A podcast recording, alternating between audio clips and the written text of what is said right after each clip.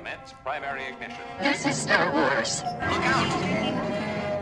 Core World News. You may fire when ready. From the bright center of the galaxy, I'm Grax Komback, and you're listening to Core World News, your whole net news show of in-depth coverage on the latest stories from around the galaxy.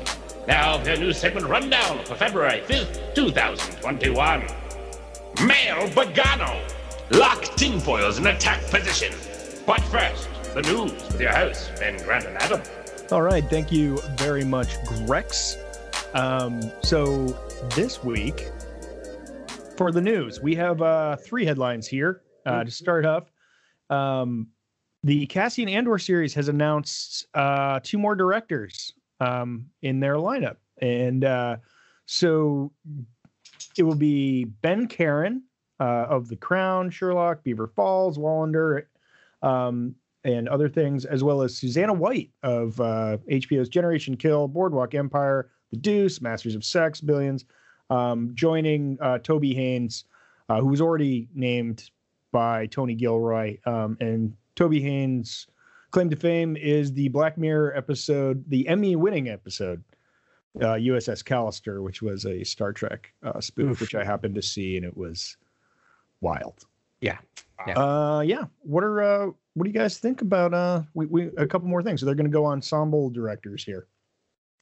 They're ensemble, but they're they're all well, at least the first two, well, the new two, um, they have a lot of experience with period pieces, which I think Yeah. is interesting, right? You get the Crown, a director of the Crown, which by the way is like one of my secret favorite shows.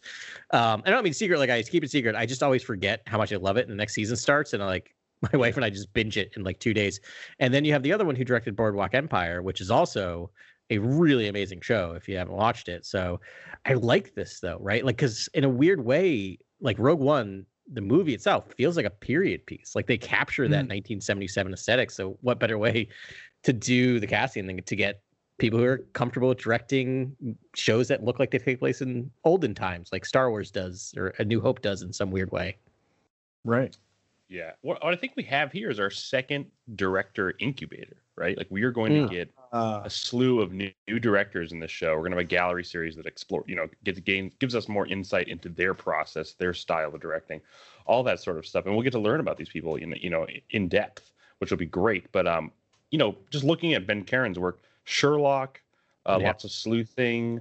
Um, I can see that playing well with Cassian Andor, and then um, uh, the other director who I'm, I'm forgetting her name, um, Susanna White.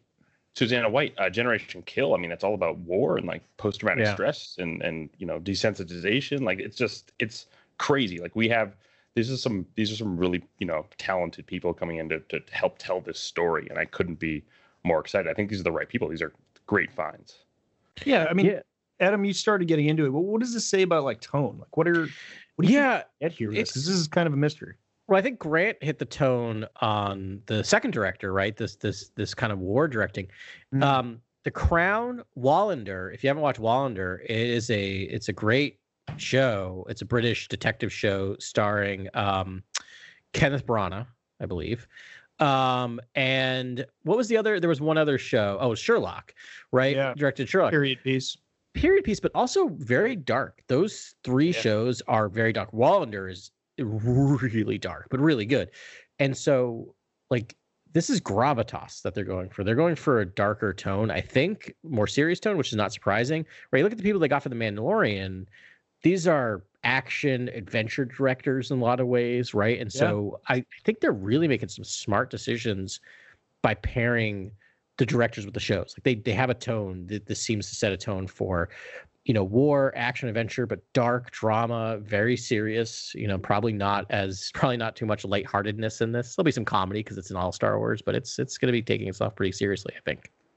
Yeah, you this is it is- remi- this tone for Andor is reminding me of kind of the Daniel Craig Bond films. Uh, Mm, the kind Yeah. of more gritty, serious, serious approach that um, Sam Mendes brought to the the IP, and um, and and obviously Tony Gilroy has experience, you know, with with gritty, uh, like thriller, spy thriller, you know, action with the Bourne series. So we, what's super interesting about this is it seems like there's no ISB kind of an Imperial Intelligence Officer show. There's no like official re- rebellion kind of like agent show. Uh, you know, like uh, someone who's more official than Cassian. It's Cassian is our Bond character in the Star Yeah. Wars galaxy. It's like, and he seems like he's a guy who's mostly undercover most of the time. It's not like in deep cover at that.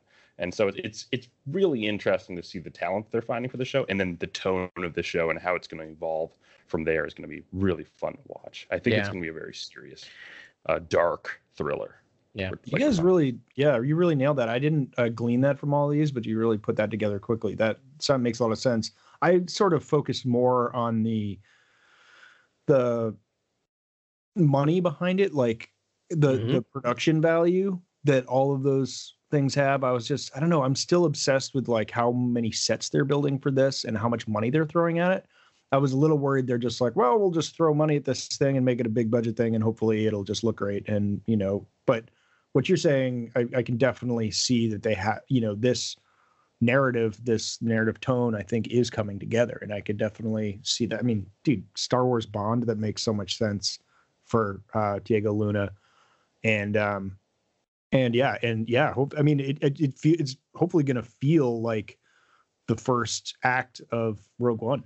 Yeah, I mean, I, the money stuff makes a lot of sense. The the sheer success of the Mandalorian through awards, through downloading. I mean, I think the top ten um, streaming shows, original streaming shows this year, nine out of the ten were Netflix shows because everyone has Netflix, and the Mandalorian was like number five on the list. It was the only non-Netflix show that was on there.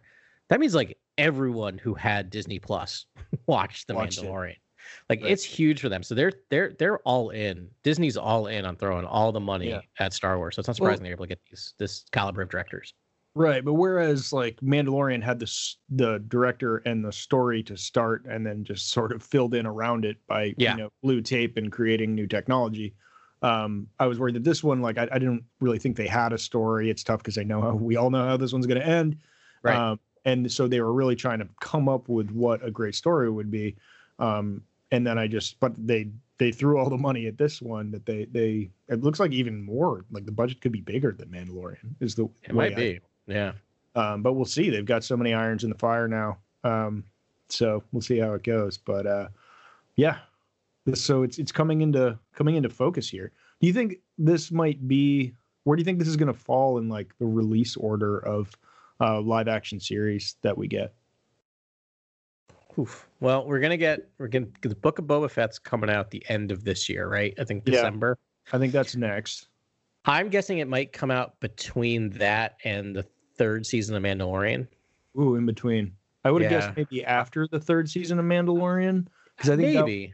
due out uh, next spring. I don't know if we talked about that last week, but I Yeah. think they're guessing uh, April 2022. Yeah. I, I have a I have a question for you guys. Do you think we're eventually going to get two shows running concurrently? And and I have a bet of which two might be those two shows, but I I would say yes, we're going to get two shows. I'm gonna say uh, no. I think they're going to go the Marvel route, which is like Disney, uh, Star Wars will eventually want something new out every single week. So my guess is we're going to get 12 months or 52 weeks of Star Wars shows at some point, or pretty damn near that. But I don't think you're going to have them running like one comes, two come out on Friday. I mean, I'd love that, but what do you, why, what are you thinking, Grant? Oh, sorry, I cut you off. I'm man. What, what's your guess? I'm no, think- I'm with you, Adam. I'm I, I feel the same way. I'm thinking But we might for get Book of Boba Fett. Uh, we might get Book of Boba Fett. Then we might get um, uh, Andor, and then we might get Mandalorian season three and Obi Wan running concurrently, like Mm. at the same time. Because it see production sch- wise, it seems like they could be you know immediately after Book of Boba Fett running back into Mando season three, and then you have we know Obi Wan's shooting this spring, so Yeah. Yeah, Uh, and then you be- have, they'll be Yeah, in the, the- can, you know, around the same time, and then edited and ready to. plus you have Ahsoka, right? You have, you have the, uh, the Rangers of the New Republic. And then whatever the event series that's going to culminate with those coming together. So it's a crowded field. It, it it sounds like they have as many shows as the Marvel does on the Disney Plus side. So I don't know. Is Ahsoka shooting right now? Again, great news segment as I ask questions. Because no, what was that viral Ahsoka on her cell phone? Was that from The Mandalorian? I'm pretty sure that was from the Mandalorian. Yeah, Yeah. that was pretty funny. yeah, that was great. Uh, cool. Well, yeah. So we know actually Andor's been in production for a while now, and then yeah, Obi Wan just started, but I don't think Mando three is in production yet. No, yeah, early spring. I think Not they're yet. jumping in. That's why I'm guessing.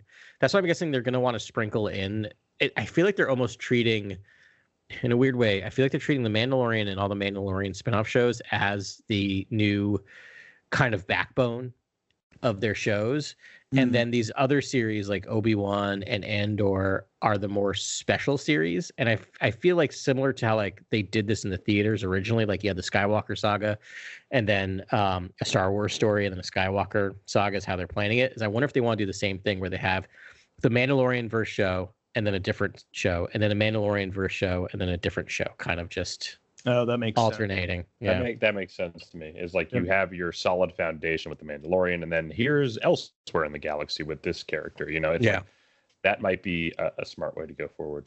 Right, because they're going to be jumping a lot uh, around a lot in timelines, and like Obi Wan and Mandalorian are relatively close, actually. And I think for casual fans, they don't want to get them confused. and you remember hearing the confusion surrounding Rogue One, right? When that Right. came out, like another Death Star, and everyone's like, "No, no, it's No, the no, first no. one." Yeah, Look, look Uh, at the stormtroopers. You can tell by the storm. Yeah, yeah, yeah. You can see the the mouth slightly curves. Yeah, you can tell by the. but Come then on, again, attention. if if if season two of the Mandalorian taught Star Wars and Disney anything, it's that you can throw in deep characters and random references, and fans who are, aren't even familiar with these characters are going to gobble it up Yeah. If you do it right. So right yeah, if it's a good story it doesn't matter yeah i think that that would be the reason why i don't think they they would run two series concurrently because i think it would people would be like when is obi-wan going to meet you know the mandalorian and it's just like um he's not or or Yeah. boba you know actually he could meet boba fett but it would be an earlier version of boba fett and that would be really confusing right right. Uh, all right, because we Yes. got Luke Skywalker in the Mandalorian, do you guys think it's possible I keep we forgetting could that get happened. Han Yeah. Solo in the Book of Boba Fett? Uh, maybe, but Yeah. like yeah totally. absolutely. I think you- I think there's a huge possibility that that could happen. I think I would say maybe like a mean- 65, 70 percent chance. who Ben, gets it iron rank or um or that's the question. No, no, it'll be older. It'll be older Han Solo. No, it'll be it would be yeah, it'd you're be right Harrison Ford de-aged essentially. It'd be And, up. um, It would be up aged from uh, the original trilogy, de aged from current Harrison Ford. Um, Yeah, that'd be hard. They'd have to do it like like they did with uh, Mark Hamill. they would have to do with how they did with Grand uh, Grand Admiral or uh, not Grand Admiral, but uh, uh, Moff uh, Tarkin, right? Just Because like, yeah, because you're not going to get Ford. I'm sorry, grumpy old man Harrison Ford is not going to show up for that. But you could do it convincingly without him. I Um, think he would because I think he's jumping into Indiana Jones and then he would just ju- run over for a day and do it. That's why they're shooting Boba Fett now because they're like, No, oh, no. how do we get Harris? How do we get Harrison? we are in we are in Harrison's Ford Ford's. I'm revisiting all of my characters and saying goodbye to them. And he's like, I already said goodbye to Deckard. I already said goodbye to Han to Solo. uh, Han Solo. Now I'm going to say goodbye to Indiana Jones, and there's going to be a second Fugitive movie where I say goodbye to Richard Kimble, and then I'm actually done with my career, and then I'll go do smoke pot and and do whatever.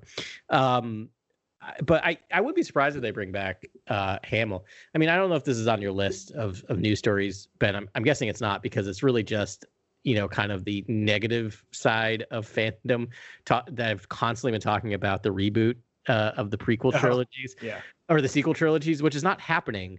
But part of me wonders is this just them getting something really wrong that's actually happening where they are actually going to do a an adventures of the gang post episode six as Disney Plus with the DH Mark Hamill? Uh, Like part of me is like wondering if that's what's actually they're they're talking about trying to do, and everyone's just reading this as they're gonna reboot the the sequel trilogy, which by the way, if anyone's listening and uh, think that's gonna happen, you're probably listening to the Rotten podcast because that's not a thing that's going to happen.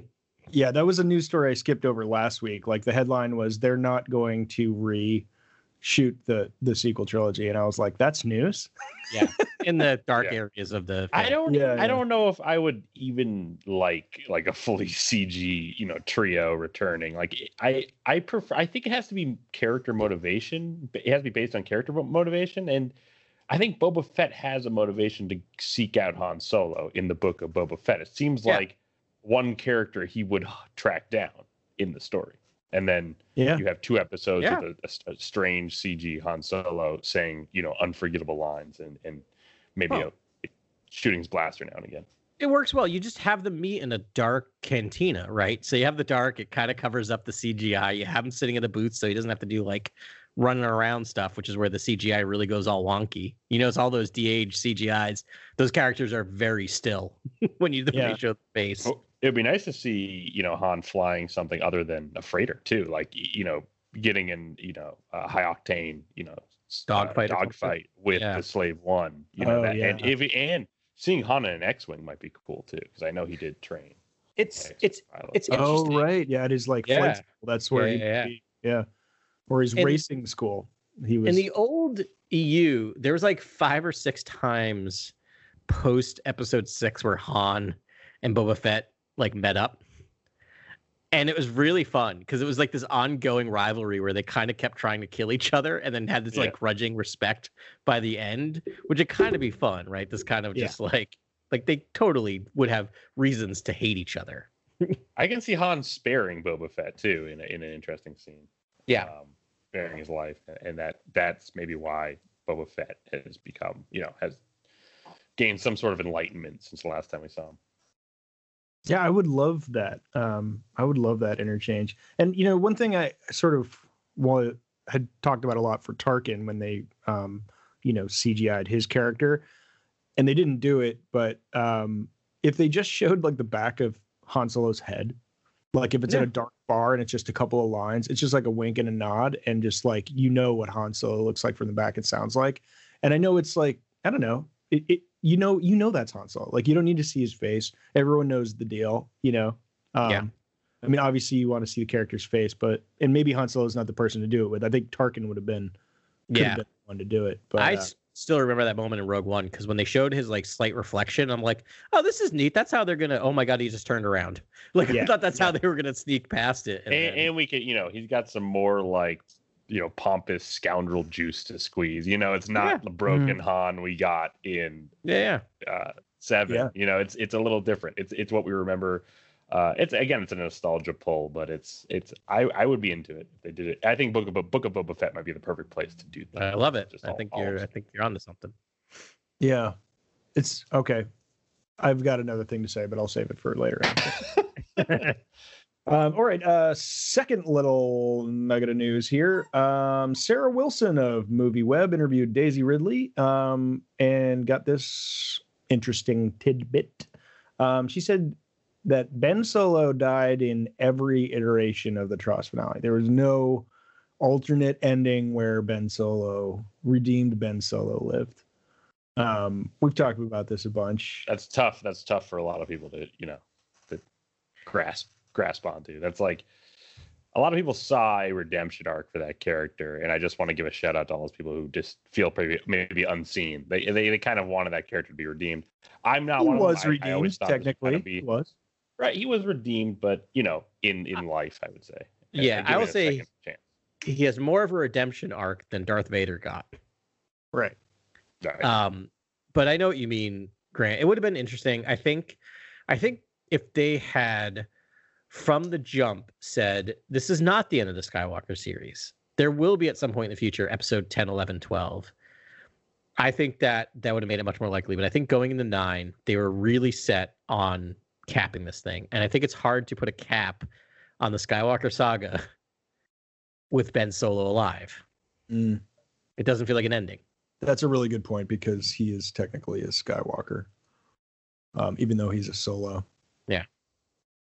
I but it would have been- think he I was going to get sequestered on Ahch-To or marooned on Ahch-To, and I then love that. have to rebuild his mind and his character and and you know somehow there on, on that you know very that spiritual kind of uh omega point like there he on that neck that's force force nexus there he could experience han solo and it would make perfect sense because we know that place is powerful in the force and we know there's like the first jedi temple you know there it's like Yeah. if there's any place to connect with han solo it would be there Yeah, I was just thinking about that, Grant. You had said that a lot about like him being um, left to stew on Arc 2. I think that would be really powerful. And imagining the end of uh, Tross and, you know, they the Republic takes away Ben Solo, and then like one of the last scenes is him being sort of dropped off on on Ahch-To to sort of stew by himself. Um, that would have been powerful. I, I could also see one where he, you know, where they go to to get him, and or you know, Rey looks back to where his body was, and he's gone, and he's just sort of like off into the breeze. Um, that probably wouldn't be very satisfactory. But I could see a line somewhere that they have an interchange. like for- Pa Kent. yeah. You know, I, I could see a line into- where vanish in a tornado. yeah when when he comes around he could say something like he's like he's you know you're the last skywalker to rey i'm i'm ben solo or something Yeah. you know i'm a solo and and then goes off into the sunset solo I'm a solo like my father before me. Yeah exactly Um, because I mean, they went that way with him i mean i don't know But there, there were things they could do and i would just like the opportunity to think about a sequel you know trilogy Yeah. but i, I I get it I think both of those would work, right? I love the sequestered thing. I really wish they gave it to us. I get, I totally understand why they did the death of Ben Solo, and and to be honest, that like 15 minutes in Tross is part of my favorite. Like his his just shrug thing is one of my favorite moments in Star Wars when Ben Solo. We finally actually get to see Ben Solo for the first time at the end of those series. I, I love, but Ben, I think yours would have worked too if if you just have this moment where she does look back and the body's gone because what that leads the viewers to go it, it actually and jj should have done this because this is a perfect mystery box for the king of mystery box boxes is you leave the fan base wondering did he become one with the force or is he alive because you don't see Right. him go away you just don't see it happen you just see him not there and then there's this long lingering debate among fandoms for the next 15 years is ben solo alive or is he one with the force right yeah I mean, maybe that doesn't, you know, if that's a satisfactory conclusion for us, but it, would that have been a satisfactory conclusion to the, you know, um, I don't, you know, I don't care. I just, as long as it's a good movie, Yeah. it's a good movie, right? yeah And it was a good movie. Um, I enjoyed it. Yeah, I agree. I think actually those, the Ben Solo ending of Tross might be some of my, could be my favorite, like, section of the sequel trilogy. I Yeah. adore it. Um, Yeah. And because I, I mean, a lot of great acting performances in that trilogy, but um, drivers yeah fantastic, and it's so good they really built up that character. That's well. interesting that you're bringing up endings in the sequel trilogy because now that I think about it, I think The Force Awakens has my favorite ending in Mm. the sequel trilogy. Like in terms of just, uh, in terms of just uh, the, the cinematography and the the the the, the Shakespearean sort of like uh, the stage direction and sort of how Rey and, and Finn are just standing up on a balcony watching Han Solo get impaled. Like yeah there's a lot going on there. That's it, it, it- I think the Adam Driver uh Han Solo moment is really what what sold that ending for Yeah. me is just Yeah. the that act that uh, the Harrison Ford Adam Driver moment. That acting was just Yeah. superb. I loved Luke in the Last Jedi. I loved the end of the Last Jedi. But the, the chemistry that Adam Driver and Harrison Ford were able to achieve in just Oh, that moment, uh, Yeah. wow, like that was powerful. And then for uh, Daisy Ridley to just uh, come in, you know, just firing on all cylinders right after that. Uh, well you right? get that with amazing Battle in the and Finn- Woods, Finn- just Finn the battle well, in the woods stepping is up so the good oh and that i still get chills every time the lightsaber goes flying into her hands like Yeah. that is shot so beautifully and then there's something like weirdly almost yeah you said like shakespearean about the idea of the ground cracking and separating them like it's very cinematic and very like stage play almost I, I really do enjoy that section of that movie quite a bit 'Cause I, and, and again, The Force Awakens, I would probably rank lowest. I love all Star Wars films, but I would probably rank that the lowest out of my fa- out of the, the sequel trilogy, and The Last Jedi the highest. But for endings, TFA did Yeah. a good job. TFA Yeah. really did a good Yeah. job at the, the ending. J, J pulled off a, a pretty pretty fun ending. Yeah, and you can see the arc there for JJ, right? Like he clearly was using that that scene on the catwalk to set up the Ben Solo redemption scene, which is, you know, I mean, that's why I think it was so impactful when you saw it on Kef Bir. yeah Yeah, cool stuff, man. Um, all right, one last uh, news item here, uh, a little tidbit: the Black Series Cal Kestis action figure is due out uh, summer 2021, and it looks cool. Will it be? Oh, this makes me so excited because if it's post vaccine, I can actually wander back into Targets again and do my like Black Series uh, spelunking, and actually like that might be my like back into the world, get the Cal Kestis uh, Black Series. Nice. That'd be fun. What um have, have you seen this action figure yet? Do you know what he's wearing? no, no. What's he wearing? It is his uh I think it's his original poncho. Uh Ah, that he's alright. wearing at the beginning. Yeah. Uh, the lightsaber is green. He has a Alright. BB-8, and it's I think it's just a single-sided green lightsaber. Um, and uh, he had um, no, I said BB-8. I meant uh, BD-1 oh, right. um, Yeah. on his shoulder, uh, red, I think, and then um, he has a holocron, which is kind of cool. All right. So yeah, he, look, ha- he has that little critter from um, one of the planets too, doesn't he? Uh, there's I like a didn't little see. fox critter. I thought there was, but if he uh, came with a yeah, yeah. helmet, I A would bo- buy uh, him. uh, Boglin. a a boglin a male boglin. Yeah. from Male Bogano. Boglin from Buck um, oh yeah, this thing looks pretty sweet. I am definitely uh I'm on board for this. I love that they have the hood. Like you almost give him a Jedi robe. oh, it does. Show. Yeah. Oh wait, no, he has two different colored lightsabers. So he has a blue single-sided and a green double-sided lightsaber. I have- And he, has, he has a hood. This, this this begs another question. Do you think we could see Cal Kestis in one of these Disney Plus shows? Because I mean, we know the the actor was recently on Gotham, and I mean, he did mocap for this character and could easily reprise reprise the role in live action. It would be seamless. Oh yeah. I mean, Yeah, I would love it. I think people would go bonkers if they saw him live action. part of me I've said this in a lot of things. but I think my track record is pretty pretty spot on so far. Last time I said this was about seeing uh Dar- seeing Luke Skywalker in the uh second season of Mandalorian. So I'm just gonna you know keep rolling those Didn't- dice. wait. I'd be Didn't you shocked. he was gonna call, be but in- okay. What's that? You you go, Adam. What do, what would you be shocked I about? said I'd be shocked if we don't see Cal Kestis played by, is it Moynihan? Is his last name? I can't think of his name. yeah, I want to say it's yeah Moynihan. Yes. um, in some series. Yeah, What about Obi Wan? Like, I know it's it would be odd if he just popped up in Obi Wan, but it, like I've circled around the plot, the possible storylines for an Obi Wan show many times, and it's like, you know, you could do. You, obviously, there's lots of things you could do on Tatooine, but if you were to come across another Jedi, um, it might make sense if it's an older Cal Kestis, like as he's you know he he's been on many adventures, and now he's he's figured out Obi Wan's out there, or you know he I mean he got a holocron at the end of the game uh, to Yeah. discover other Jedi, right? Like that was the point, yeah. List younglings, right?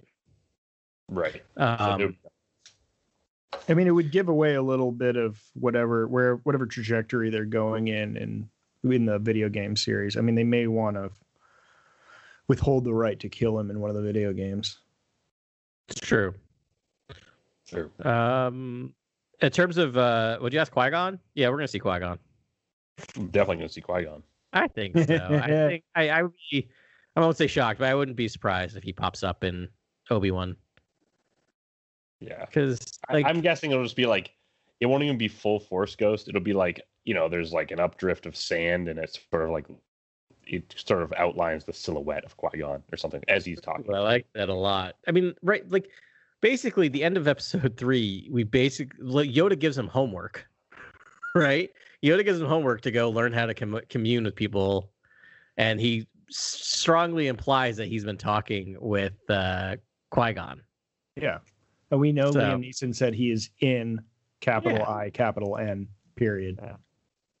Um, yeah, I, I would like to see Cameron Riley Monaghan play. Uh, There you go.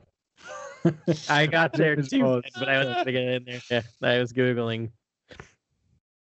um, right on. Uh, okay, so uh, that was the news. It is time You want to buy some death sticks? for another mail bag on. I want to go home and rethink my life. I love Yeah. that. Yeah. All right. Well, uh, yes. so welcome to this edition of Mail Vegano. Uh, this was formerly known as listener questions on our Discord server, and uh, we farm them from time to time. We took a little nap on Discord for the past like oh three months or so. Uh, apologies for that, uh, especially to uh, one of our question submitters, uh, Casual Jason. Also known as Casual Nerd Jason. Um, he has a YouTube channel. It's fantastic. You should check it out. Um, and yeah, so Casual Jason had two questions back on uh, December 14th of 2020. Um, so there was still a autocratic tyrant ruling America at that point. Um, and there, I think we were sort of in late season Mandalorian. So he had this question, and I'm going to read it because it's actually it'll give him some credit um, to see if like his question worked with the timeline of Mandalorian as it proved out. Um, and also he's got a couple. They're still prescient. So here we go. Uh, first question from Casual Jason. Um, does the tragedy, which is the name of that episode, contain the first confirmation in current canon that Jango was a true Mandalorian? Question mark. Also, this is a parentheses question, so it's really like a 1A. Shouldn't Boba uh, only be like 35, 40 years old? Din and Boba were both kids during the Clone Wars.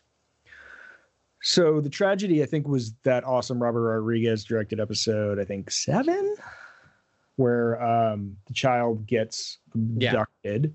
Um, we get the introduction to um, Boba We get in the armor. we get the yeah we get the full Boba Fett. yeah, we, get the full- Boba Fett theme for the first time, which is Yeah. incredible, and I listen to daily. Yeah.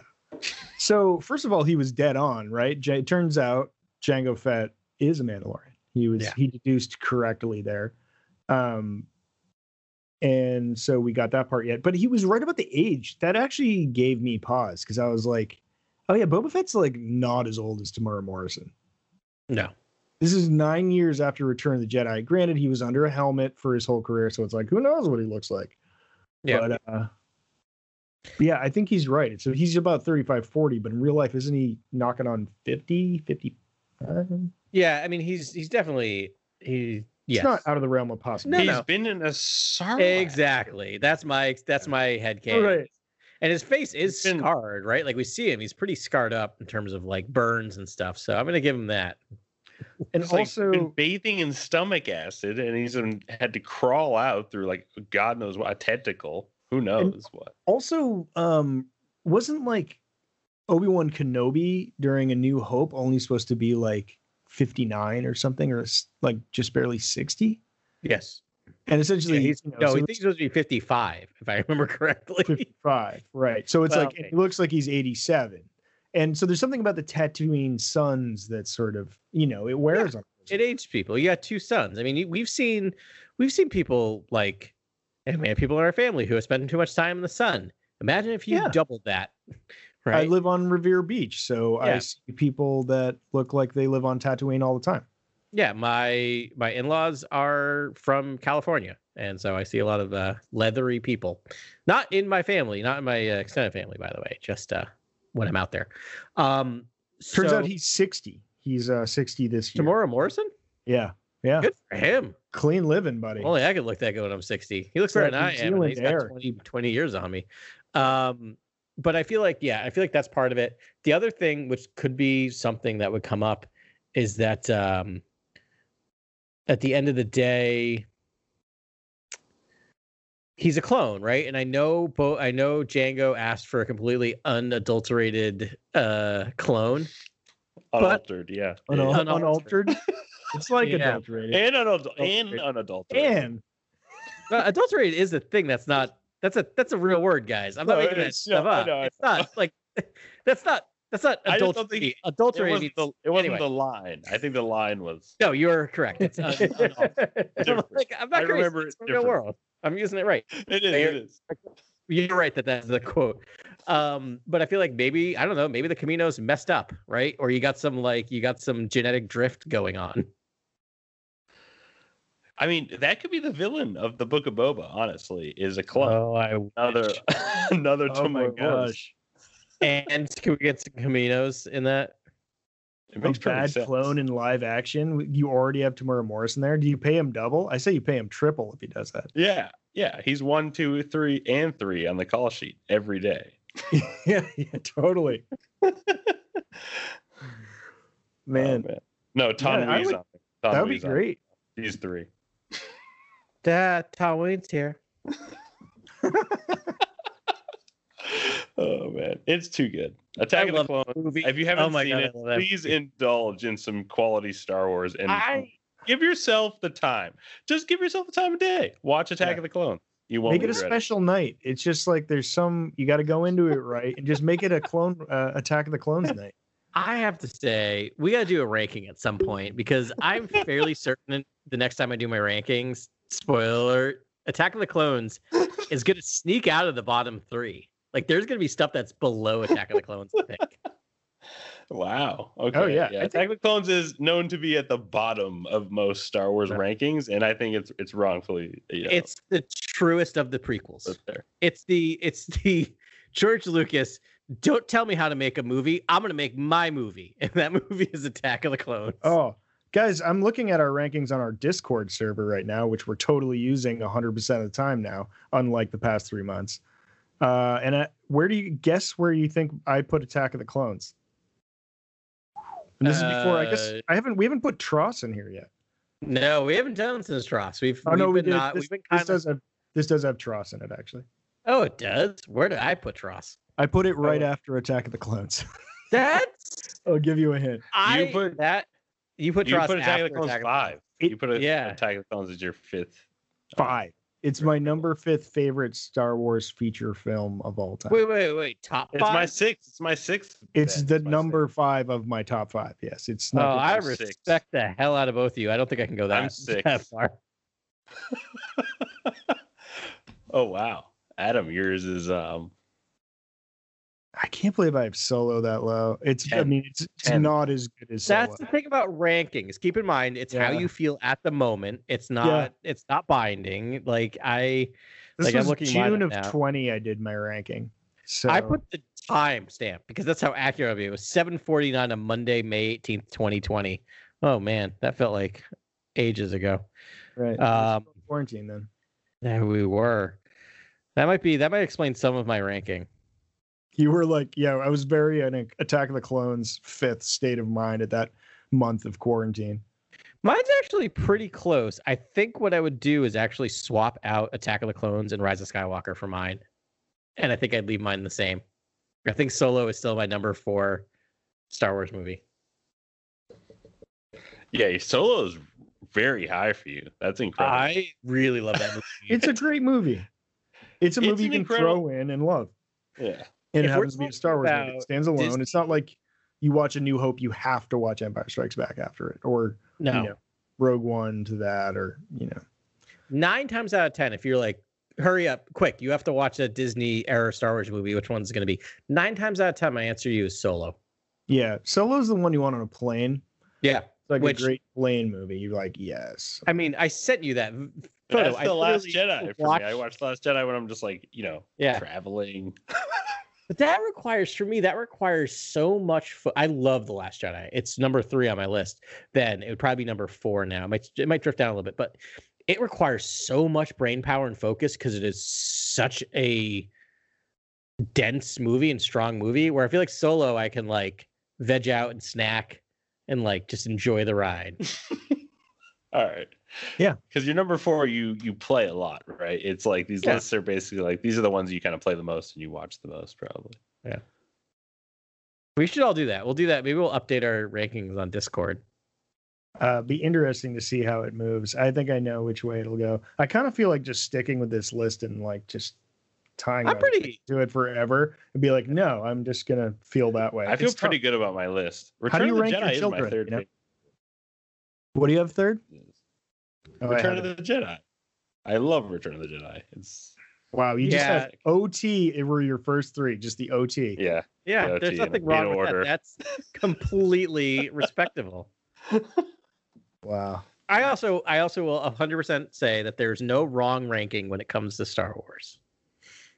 Do you even have all the wait, you have they're like almost in order. It's like it's like almost you have yours in release order, dude. You literally have yours in release order except for solo you tagged on at the end. Pretty well, no, because Return close. Last Jedi is number One. four. Rogue One's an anomaly too. It's pretty close though. They group pretty closely together. Um. Anyway, weren't we talking about the Mandalorian? we were talking about Boba How- Fett and the So- prospect of Boba Fett's age, and then and then what? What else? Yeah, what was the second I- part of the I- question? That was pretty much Stop. it. That, I just asked you how old do you think Does- Boba Fett was, and that was ten minutes ago. Wait, because I know I, I know I was gonna try to get back on track, but now I think in the ranking thing. Nope, hold on. On the ranking thing, I think we should re-rank our movie, and we should rank all 16 episodes individually of uh, of the Oh, Mandalorian. the Mandalorian. That's that's cold, man. I I would do it though. All right, now let's get back on two. Uh, two would be my favorite episode, so it'd be like the top of the list. Oh, you and I are gonna share the well, yeah, probably. That's probably my favorite. Anyway, We uh, could do it now if you wanted. We I, we have one more question from Casual Jason. Um, I don't know if you want to do that now or if you want to rank all the Mandalorian episodes live because I'll do that. Um, but uh, I'll take by your silence. You want to hear the second question? yeah, let's hear the second question and then see. All Yeah, right. Uh, do you think uh, Din's face scan will come back to bite him?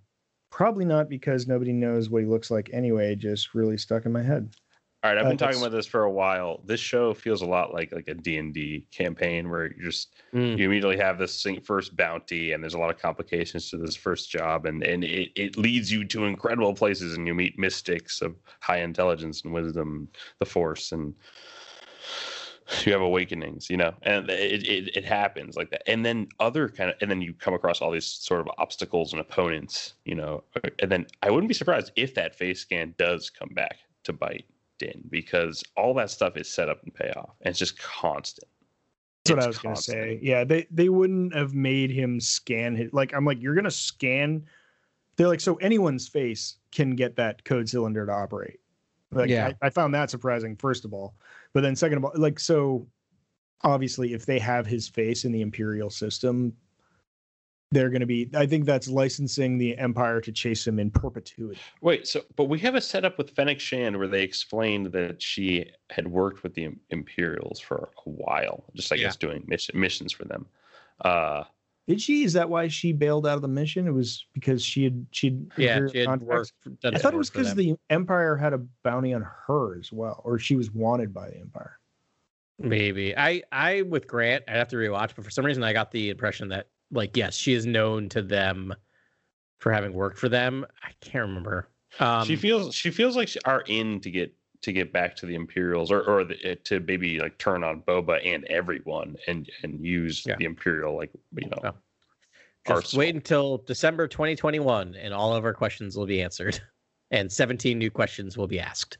Um, I to answer Jason's question, I think it will come back because Jon Favreau and Dave Filoni don't do these things by accident, right? And don't forget, they're going to be able to place together that he was on there, he had his face, and the Mandalorian, probably the only person of that crew that wasn't identified. So they're going to be able to piece together, like, oh, this is the Mandalorian, right? Din Djarin, Yeah, his they'll be like, the they're like, who Mandalorian. was this Right. unidentified soldier that was scanned in Yeah. before like the base exploded or whatever? And then Could it be the only person we don't know that's in this group of rebels or this group of people? It, it might be used as a throwaway moment, though, basically, just to quickly identify him, just quickly for uh, Imperial officers or admirals to Yeah.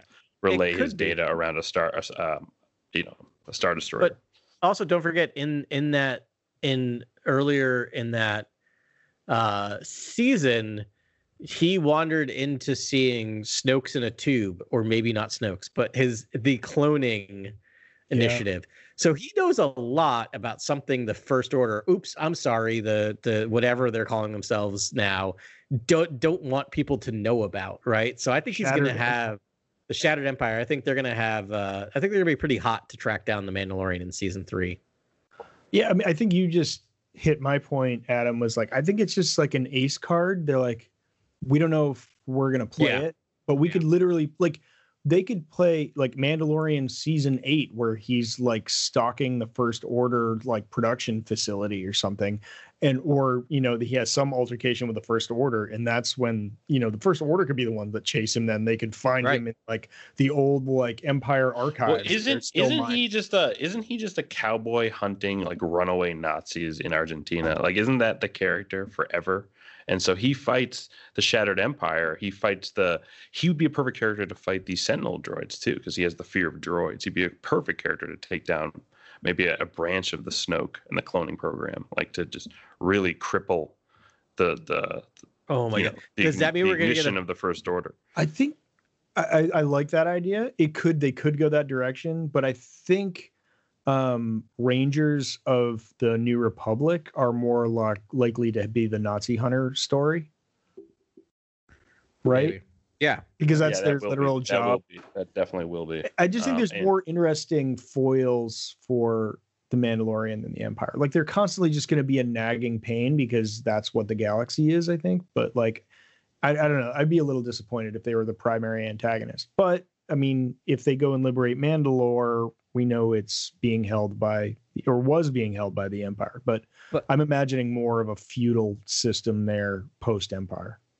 But Grant, if you're right, that means we get Star Wars take on the boys from Brazil, where the Yeah. Mandalorian is hunting down Hitler clones, or in this case, s- uh, Snoke Emperor clones. clone, Snoke clones or Emperor clones. Yes, please. Wow.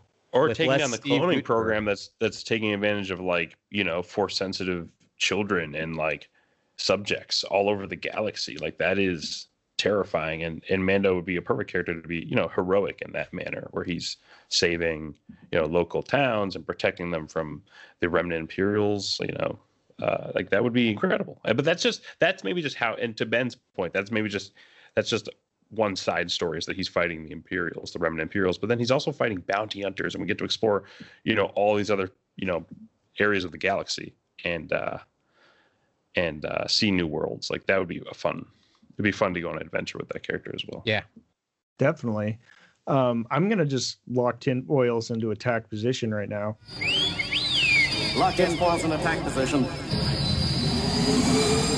While we're at it, while we're at it and um and say like in one of these things like he could actually fight an em- a clone of the emperor at one point like he could Oh, kill yeah.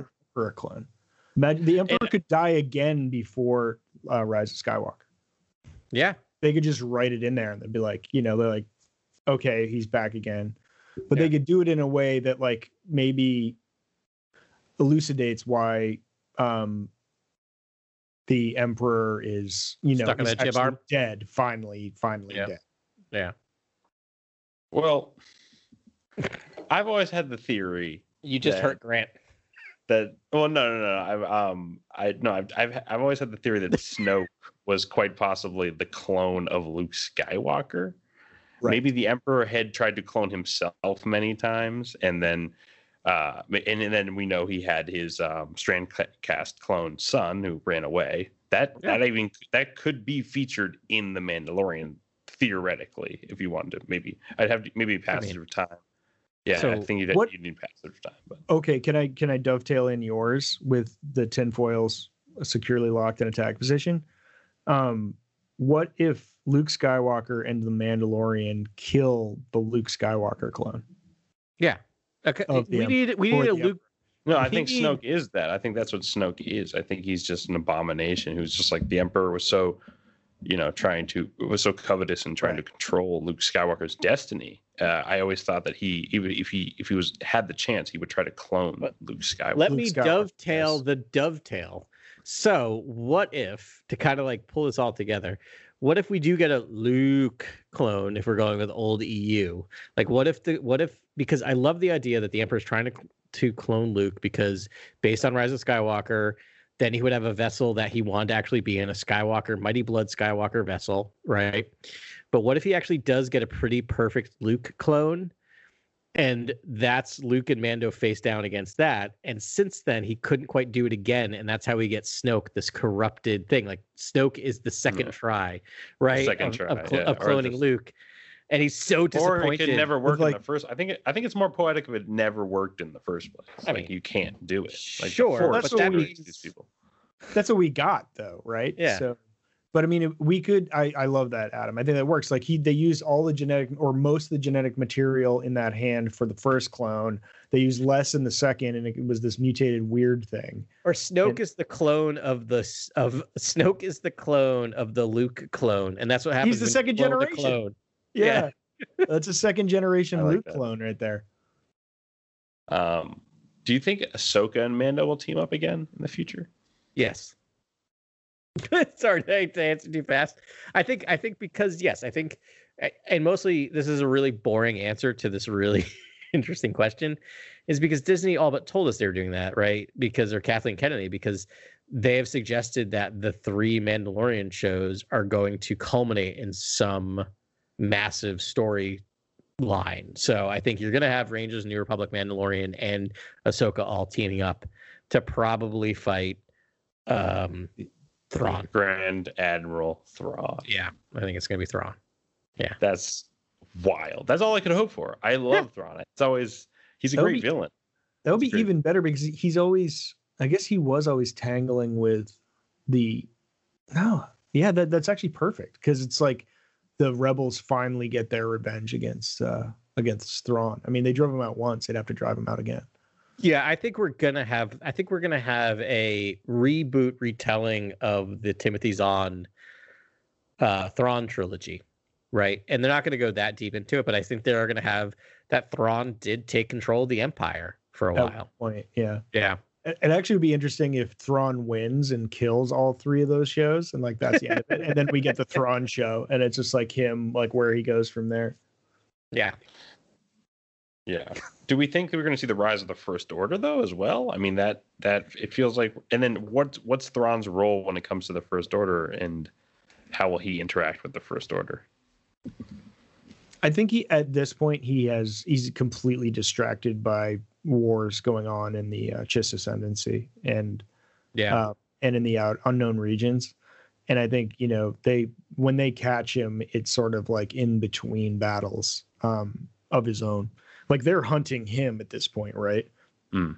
And so maybe he turns his gaze on these new attackers for for long enough to have that super team up um, series or episode or whatever, and then um, and then who knows where it goes. But that's that's my I mean, what if the story is that there are not everyone's privy to the emperor's plan, right?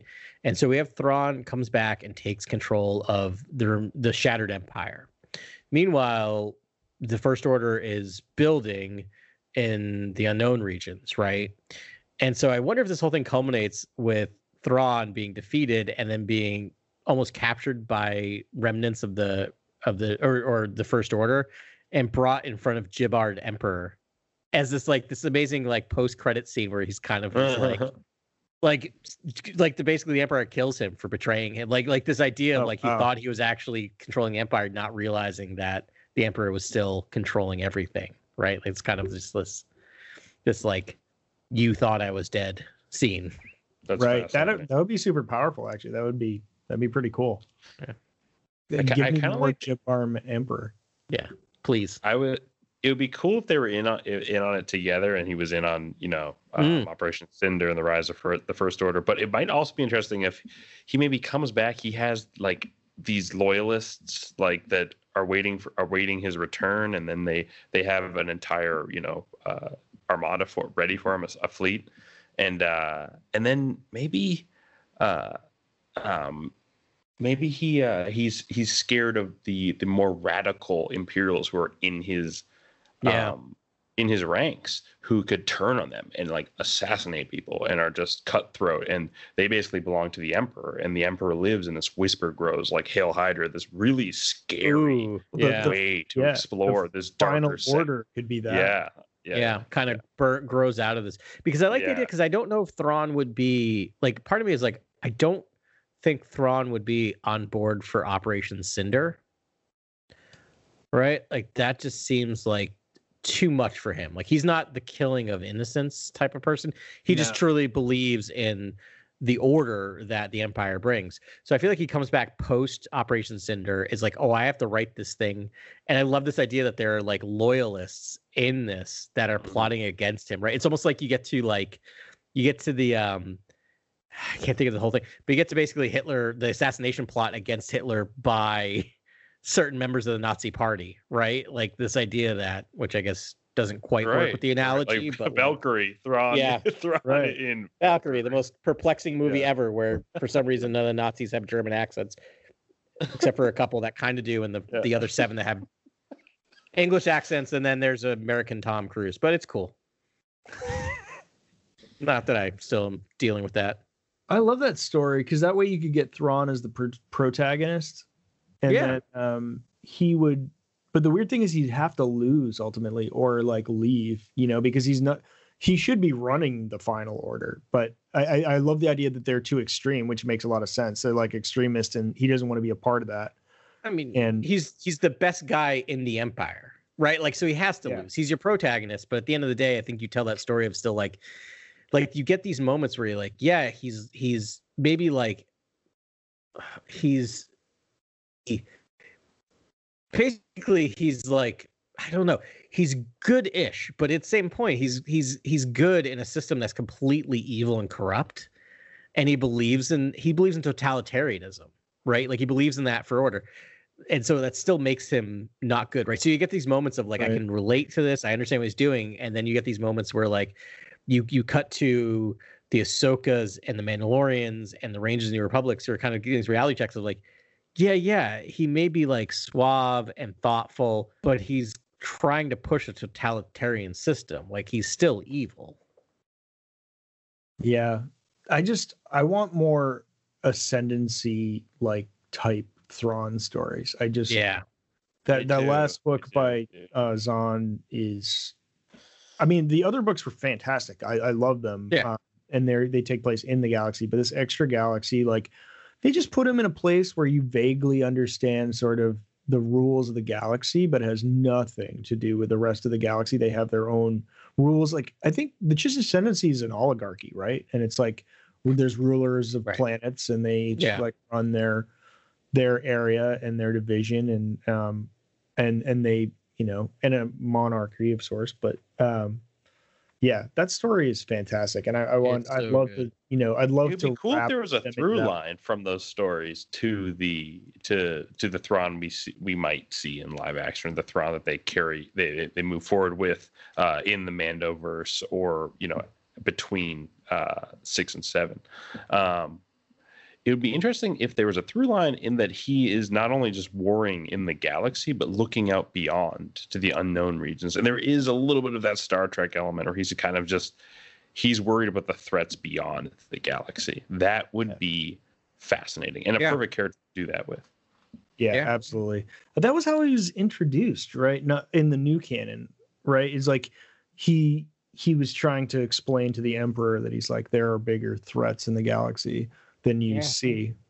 I mean, Uh, that was big threats part of my yeah. I mean, that's part of my pitch for the sequel sequel trilogy, right? Is that like the Chiss Ascendancy is actually holding off something else out that's out Right. there, right? And so when we get that alluded to in these books, and we don't know if it's the Yuuzhan Vong or or some new version of Uh, the Yuuzhan yeah. Vong, um, that's better written and better thought out. But like you know, there that's that's lingering, right? That's there, and that's something again similar to, to kind of what we talked about in the last segment. You know, maybe the storytellers pick up and run with it, but it's dangling there, right? That we know there's this linger, there's there's this like overarching threat, even further past where the Chiss are.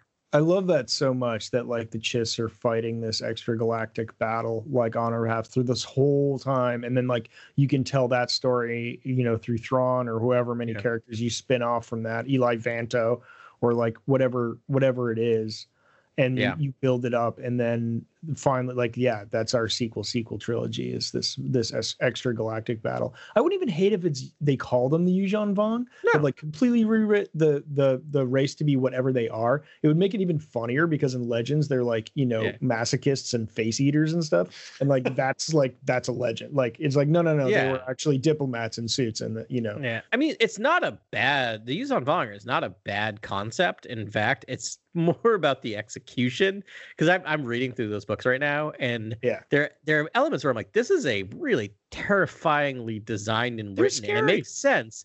Yeah. And then you get some weird stuff that happens where you're just like, do we need 17 books in this series? This is not the Wheel of Time, guys. You don't need to be drawing it out. Rats, you just reminded me I still haven't finished that series.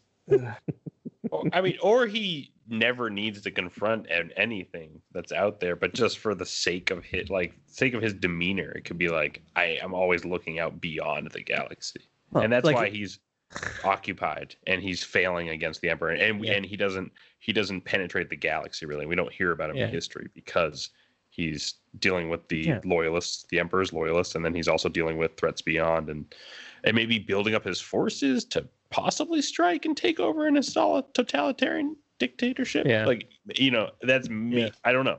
I don't know what do you guys but think his motivations it's would be. interesting right? Like that those two motivations might kind of come together where he's his goal for this dicta- dic- this dictatorship is to join the forces between the right the new republic or the empire and the chiss ascendancy to battle whatever this thing is.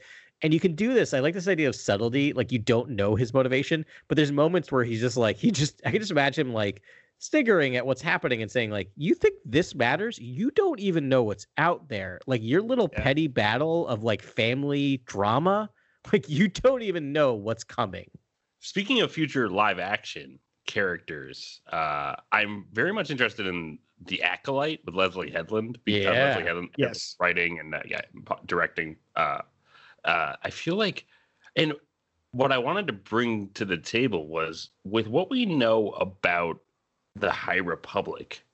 How do we think th- the, those characters and what's going on there will connect to the Acolyte, and in what aspects will there be a kind of carryover from the High Republic to the Acolyte? I mean, this is an early Any, call. any ideas? Yeah, Yeah. We're, we're we're just seeing Well, I, I the first think, part of the first. I first think act there right now. was. I think it was official that they ex- expl- I think that it was official that they announced there is going to be some crossover with the High Republic Yeah, and the it's definitely High Republic era, but it feels like late High Republic era. yeah I forget why exactly, but they I, they might have made mention of some sort of timeline thing.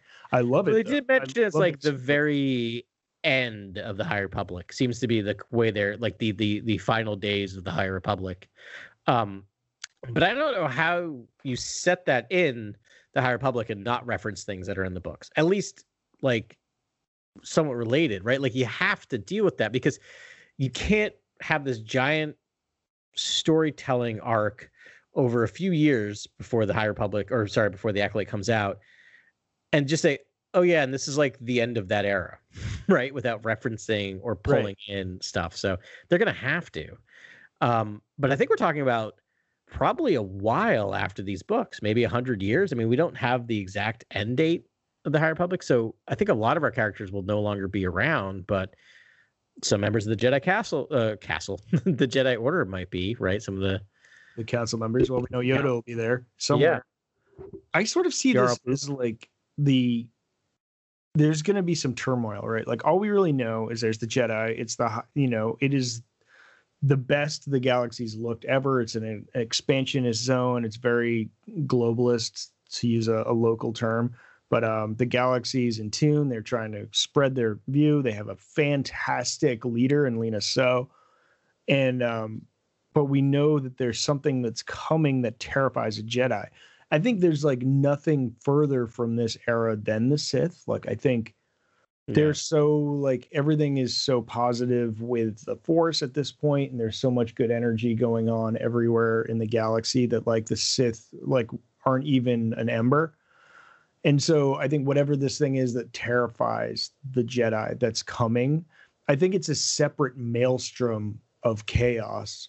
And out of it, this thing will be a small seed that is laid that is the, the rebirth of the Sith. And I think that's what we're going to get in the Acolyte. Yeah. It's going to be just this weird That's a call. byproduct, you know, that's sort in the darkness and and not even a main character arc. I don't think. I mean, as much as I know we want to see Avar Kriss in live action, like more than anything in the world. Maybe we see her on a hollow or something. But I, I think that this story. right, let's go have- back. Let's go back years in Legends uh, time, the Legends timeline, uh, from Palpatine and back. Uh, I know we have Plagueis, then we have Tenebrous. How far back does that get us? We have a dead end after or before Tenebrous. Tenebrous, right? Yeah. And then we have a dead end after Darth Zannah, I think, after uh, Bane. So Well, we that's like- a thousand years ago. So this is Right. this is yeah, but I mean, like that's That's the gap. thing. Like, there's that gap, that's the right? gap Between It's 800 between like a thousand years ago and like and 75 years ago. I don't Did you know. know that Plagueis and Tenebrous were both obsessed with long life? Yeah. Um, so and so was Eusidius. So, um, I mean, that could go back. Uh, technically, Tenebrous could be in the acolyte. or even Plagueis, right? Like we don't know how long his lifespan was, or Right. He's a munalist, and Tenebrous was a uh, Bith. right. Um, le- the like the Oh my god! If we get a Darth, we get a Sith Bith on this show. Uh, I, it's gonna break the podcast if we have Yeah. a Sith Bith. Yeah, that's actually gonna be the title. now we need that's our next shirt. That's our Sith next Bith. shirt, guys. Is Yeah. Sith Sith- Bith. Sith Bith. Sith Bith. And maybe Tenebrous on the back. Yeah. Um, that's incredible.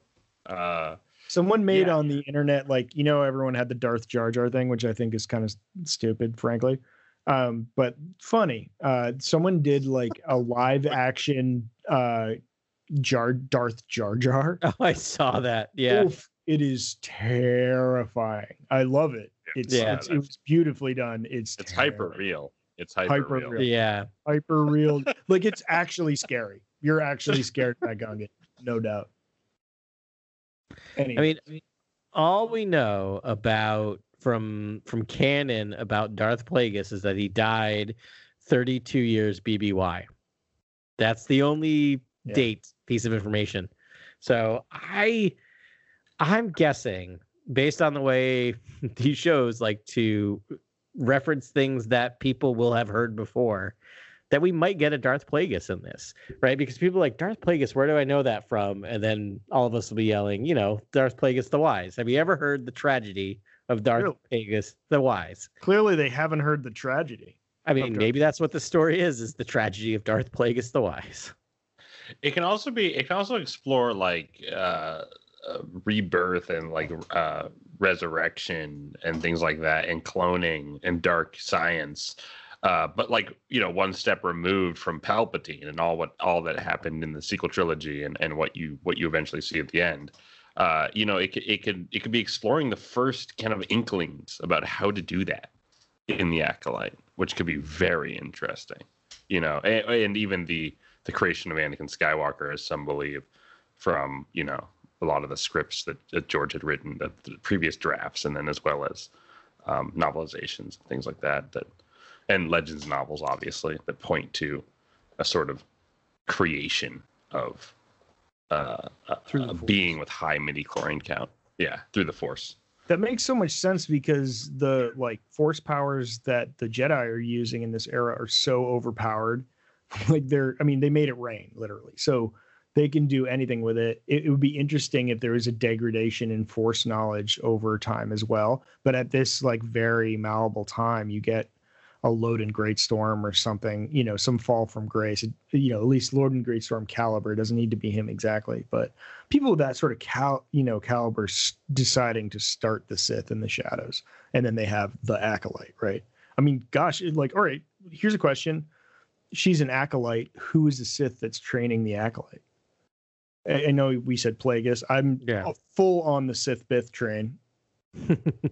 I'm Well, we've seen on, acolytes. I'm we've in- seen acolytes before in Star Wars, right? We they were on Exegol, like uh, Yes, that's we we've seen they were labeled as acolytes Yeah. um, in the visual acolytes. dictionary and things like that and so i but this i i, I have to think this show is going to be different that's i'm i like to go back to knights of the old republic and the dark acolytes who were hanging outside the temple on korriban. Like those char- those people were iconic to me. Like i loved that game for uh, that that experience as the dark side Yeah. user and, and exploring that the dark temples on korriban and the, that was so fascinating. And to see all the hopefuls who were outside the temple and then the acolytes within that was really cool. That would the, that was that. cool kind of acolyte storytelling uh, to see someone who's just a you know just part of this dark church of the force or whatever whatever this is that would uh, that that you see in Ex- on exegol like I, I i that wouldn't be as interesting that is interesting.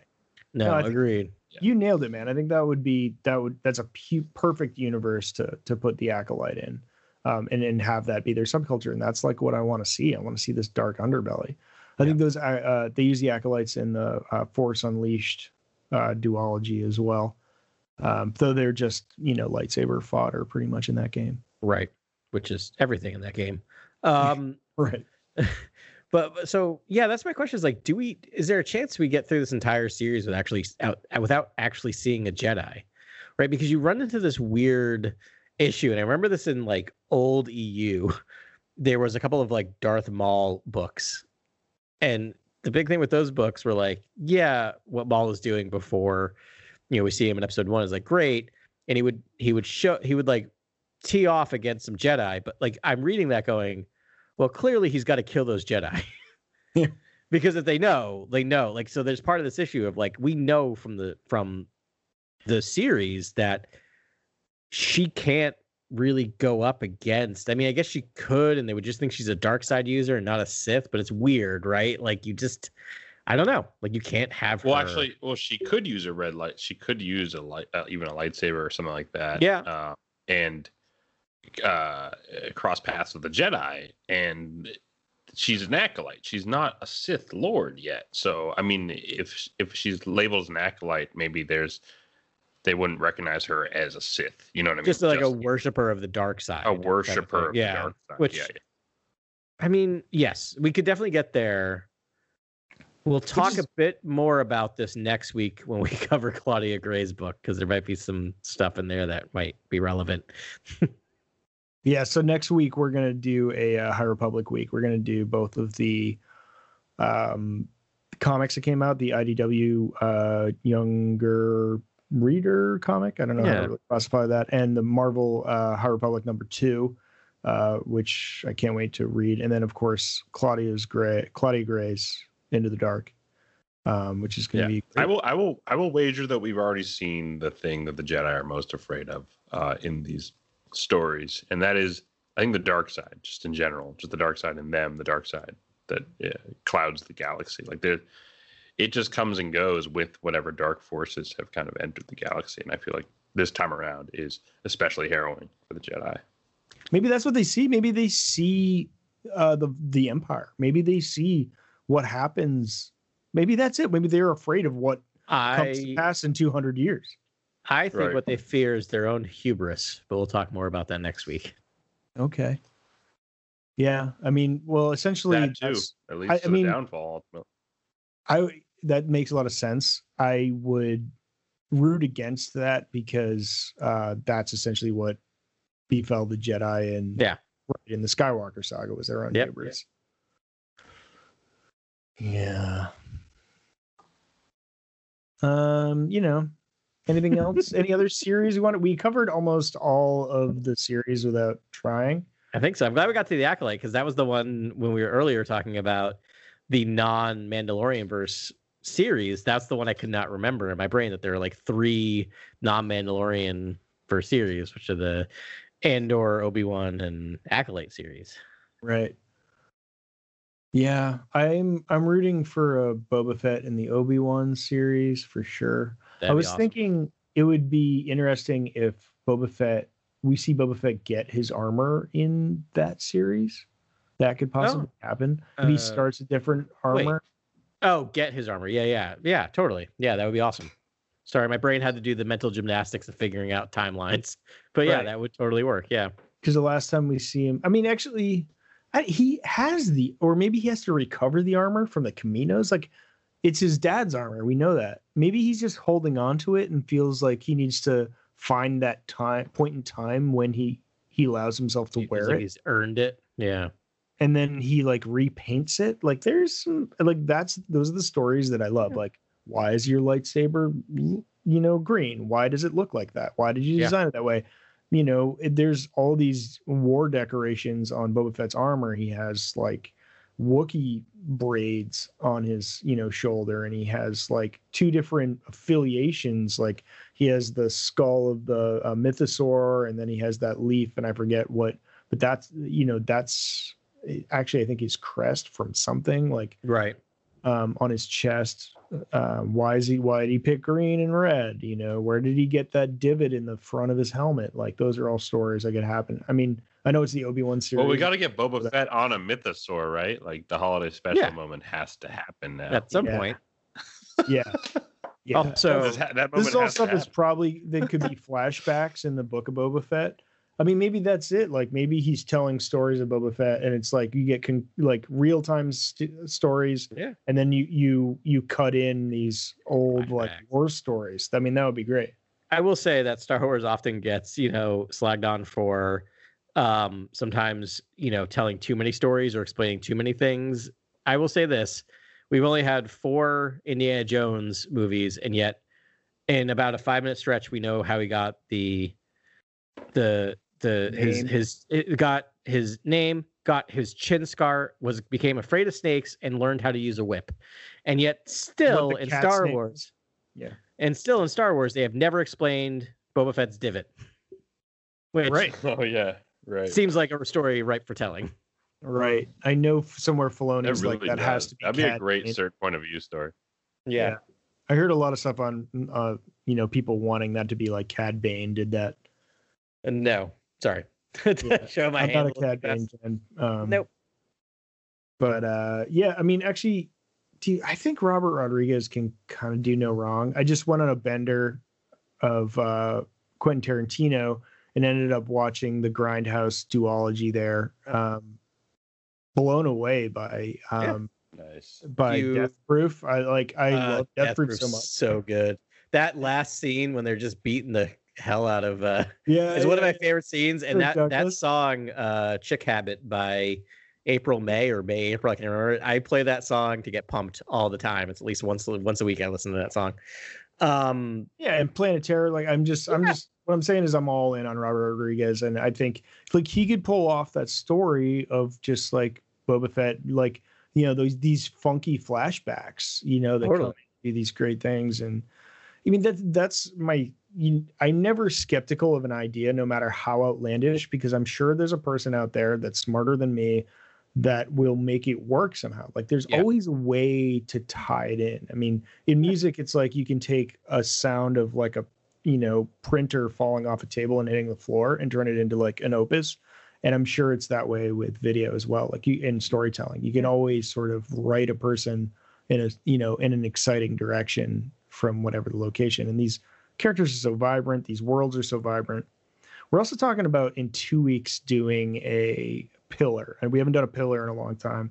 And I think the next one we have circled is Alien Worlds, and uh, that would be so hold tight for that one. That that uh, could be fun. Um, check out the you know whatever galaxy maps you can find online. We found like three that are most current. Trying to find some current you know canon ones, but uh, yeah, you can do a deep dive there. totally. Anything else? Rangers, Lando. We we talk about Lando a lot. Oh yeah, Lando. God, there's like four of these. This is why I'm gonna go back to my prediction that we're gonna sprinkle in. It's gonna be a uh, a Mandoverse followed by a non-Mandoverse series. Yeah. That makes a lot of sense. We will see. I'm just excited. You know, I think if Robert, go. Go for it. Sorry. uh, I was gonna say, uh, you know, just jumping back to Robert Rodriguez real quick. You know, I I love that his episode was on location, and uh, Yeah. that was super cool. And I'm hoping that in the Book of Boba Fett, I'm hoping we are getting some, you know, actually, you know, some some built sets, uh, practical sets uh, that that will get destroyed, say in a gunfight of some kind. You know what I mean? Like like the El Mariachi, like Yeah. uh once on once upon a time in Mexico, like Desperado, like like Yeah. you've seen the entire bar just get ripped up with Yes. blaster Mhm. fire. Like Yeah. that's what I want Yes. out of a Robert Rodriguez uh book of Boba Fett. which I bet we get. I mean, and I wonder if he starts doing the next level of the volume, which is like, can you do quick builds, set builds, and Right, like large set right. builds In inside the volume, right? Yeah. That you and- just and tear put down. plexiglass in front of the, the the the actual wall, protect the Yeah. wall, put protective shielding up, and then actually be able to actually detonate, you know. Because you can uh, have that depth, right? Like it feels like you have those couple of real structures, and then you have, I mean, it's basically just old. It's map paintings, just Yep. brought to the 21st century, right? You have depth, but you have these two real structures, and then you have this ton of depth making places look huge. I mean, that's how you do. That's how they're going to do Coruscant. That's how they have to do Coruscant when they eventually do it in one of these shows.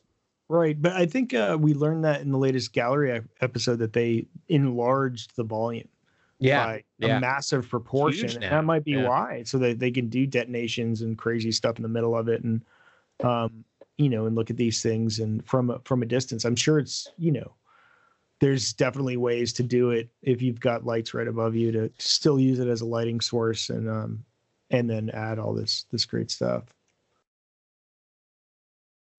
It'd be cool. It'd be really cool to see. Indeed, indeed, indeed. Um, Great time to be a Star Wars fan. It is. I, I think, yeah, I, I think it'll really start this, you know, with Book of Boba. So, you know, we're gonna have to actually just sit back and enjoy the High Republic this year. Um, get into like ease into that series, and then there's gonna be so many. I think starting this, you know, fall Yeah. Christmas era, where you're gonna have a series all the time. All the time. So fun. I mean, it's like Marvel, right? Like, I feel like I waited so long for the Marvel stuff to start on Disney Plus, and now that WandaVision started, like you look at their release calendar, and it's literally a year where you don't go, you don't go a week without something new coming out, and that's what it's going to be like you said, starting December at the end of this year. I was week is say, is that so much to ask for? But I'm like, yeah, that's way too much to I ask. mean, for. can But you yeah, imagine? There's part of me that still thinks that 16 year old Adam is in a coma in a bed somewhere because like everything I loved as a 16 year old is now a thing. Like zombies are huge, comic books are huge, Star Wars is huge. It's weird. It is weird. It is quite strange. All right. Well, you know what? I think we probably did that. That was a random enough uh, podcast for this week. It was super fun. Thanks everyone for indulging us. Uh, glad uh, you're listening. Check us out on Discord. We swear this time we're totally way more into it. Um, we're we're trying to communicate all our things for the week, so you can get previews of what we're going to talk about. Yep. Um, again, next week we're going to do uh, the next round of High Republic, uh, Phase One, Claudia Gray, and the two um, comics. And then the week after that, we're going to do a pillar of Star Wars, which is our sort of crowning jewel achievement. I, I I just love doing that stuff, talking about what the real like elements that make Star Wars, which there's only very few, but um, they're so very important. And uh, we're going to talk about Alien Worlds in two weeks, and that's going to be great. So uh, awesome! Thanks so much for listening to us, and may the Force be with you. This is Grex Kondak signing off. For the latest breaking news, follow at Core World News on Twitter and Instagram. Thank you and good night. Remember, the Force will be with you always.